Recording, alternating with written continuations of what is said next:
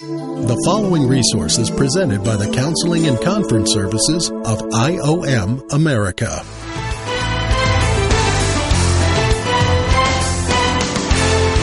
Welcome to A Counselor's Point of View. Hi, my name is Steve Phinney, and I will be your host. The love message is on page 149 in your workbooks. And this is what we really consider the finality, the, the, the pinnacle of what God is really trying to communicate to us, and oftentimes don't get our entire lives. But the love is the pinnacle, the message He has wanted to leave us with from the garden all the way to the last day of the book of Revelation. Is I am God. I am He since God is love, I am He. There's nothing more to debate about, argue about, when you get the fact that He's He. Stephen, do you believe that I am He? Well, yes. Then what else matters? I am He. I am love. There is no difference to God. So, this pinnacle is releasing Christ to love through us. So when we're loving with our whole heart, loving Him, loving our neighbor as the same, loving ourselves with, with the whole, the whole beauty of who God is, there's no better way to show love to other people than to give God to them.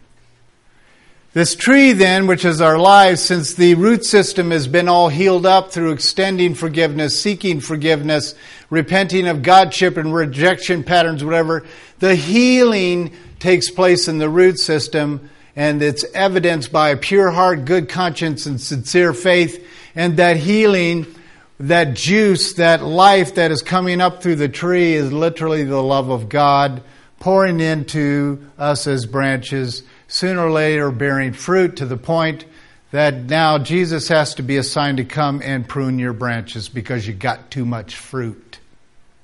Why would there have to be pruning? Because you're not giving the fruit away. So you got to prune the tree. But if the tree was properly, you know, take the apples off and trimming as you go kind of thing, it would work. But a lot of people like to hang on to their fruit. They like to enjoy their obedience in Christ. That too will pass. Love and obedience, simple deal. First John, Jesus' beloved, really had a lot of this love stuff nailed down.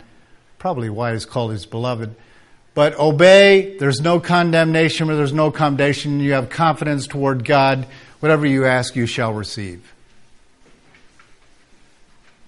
That's the message of 1 John. So if you're not obedient, you're going to experience condemnation. King James translators were correct. You will experience condemnation. But if you obey, there is no condemnation. You'll have confidence. And then when you go to God, it's a God of the yes. Because you're a people of the yes. And then finally, loving others. There's that cross of extending, seeking forgiveness, unity going on there, because both are actually focused on obedience to God the Father, God the Son, and God the Holy Spirit. This resource has been presented by the Counseling and Conference Services of IOM America. For more information about our ministries, visit us online at iomamerica.org. That's iomamerica.org.